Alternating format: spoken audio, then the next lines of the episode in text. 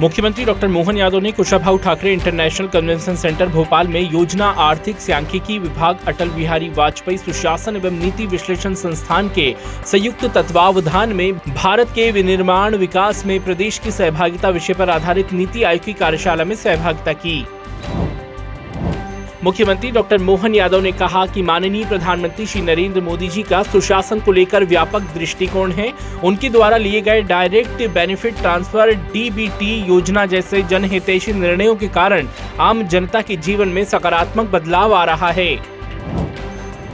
मुख्यमंत्री डॉक्टर मोहन यादव ने कहा कि सुशासन, पारदर्शिता और जवाबदेही, ये मध्य प्रदेश सरकार की प्राथमिकता है। नीति आयोग द्वारा बनाई गई नीतियों का बेहतर ढंग से क्रियान्वयन कर हम इस दिशा में तेज़ी से आगे बढ़ रहे हैं।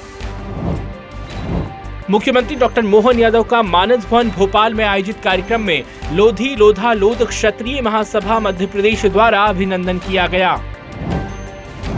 कार्यक्रम में सीएम डॉक्टर यादव ने कहा कि सुशासन के लिए देश के अमर सेनानियों का सम्मान हमारी सरकार की पहली प्राथमिकता है। सरकार बनने के बाद हमने रानी अवंतीबाई लोधी और रानी दुर्गावती जैसी वीरांगनाओं को समर्पित करते हुए अपनी पहली कैबिनेट की बैठक जबलपुर में आयोजित की।